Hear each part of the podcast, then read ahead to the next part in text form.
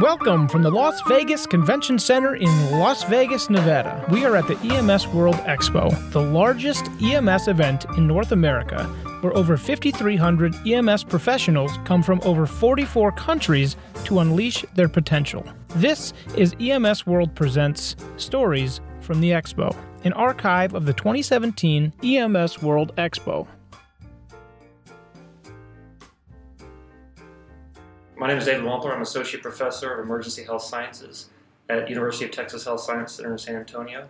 And my primary role right now is I am the uh, a research scientist with the Remote Trauma Outcomes Research Network, which is a Department of Defense funded research initiative to try to test them in a civilian environment and foster military and civilian uh, collaboration. The idea here is for 40 years we've been using long spine boards without really any good evidence that they're effective or useful. In fact, there's actually mounting evidence now that they are probably more harmful than they are effective. There is evidence that shows that, that it is that it's harmful. It, it, it potential airway compromise. It makes it harder to breathe. Um, if the patient starts to uh, to vomit or, or whatever, it makes it difficult to, uh, to get them rolled over. Um, and what we're showing now is that they're up walking and they're neurologically intact. Those patients don't tend to, to decompensate on the way to the hospital. Um, that's really what we're trying to, to do is, is get the patients to the hospital in a manner that's going to protect their spinal cord um, as efficiently as possible.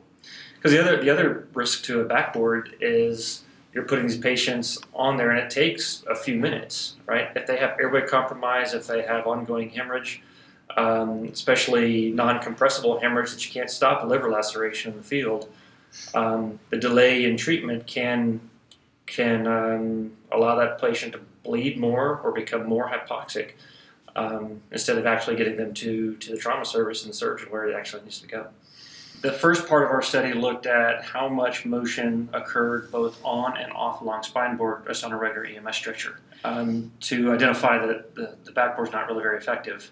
But then the question is, if we don't have a backboard, then what's then how should we transport these patients? Um, our original hypothesis was that the patient should be the head of the bed should be up right around 30 degrees.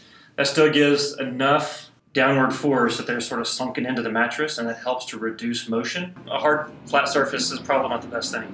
There are, there are some other technologies. Some of these vacuum splints are, are probably very effective. They're fairly expensive. Um, they're difficult to clean. Um, so they're not they're not the perfect answer. The, I don't think the stretcher mattress is the perfect answer either. Um, I'm not really looking to develop new technology. What I'm really trying to do is figure out, with what we have right now, what is the best way to take a patient with a potential spinal injury to the hospital. The, the backboard was invented 45 years ago, and the original uh, description of the long spine board was a plywood surface that had a bunch of handles on it. 45 years later, we now have a plastic flat surface with a whole bunch of handles on it and some some pre-made straps. You know, in the same period of time, we've gone from you know a brick phone that weighed about 15 pounds to an iPhone 7 or 8 or 35, whatever the newest iPhone is, with more computing power than what Apollo had when they landed on the moon. Um, really, I mean, medicine should be able to keep up with with the changing in times. And now that we have more evidence to show, I take that back. We don't even really know how much motion is clinically relevant.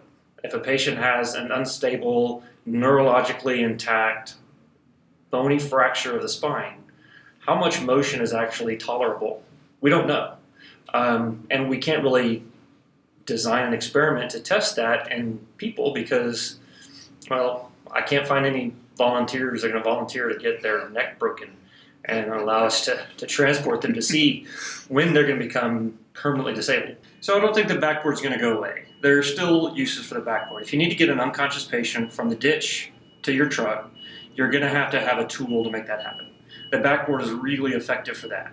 What it's not, and what it was never intended to be used for, is as a tool for transporting patients. It's a smooth, flat, slippery surface, as opposed to on a stretcher mattress that sort of conforms to the body and it cradles it and provides that support throughout the long axis of the spine. What we're really trying to identify is how best to transport a patient that has a potential spinal injury to the hospital. It looks like the backboard is not the right answer.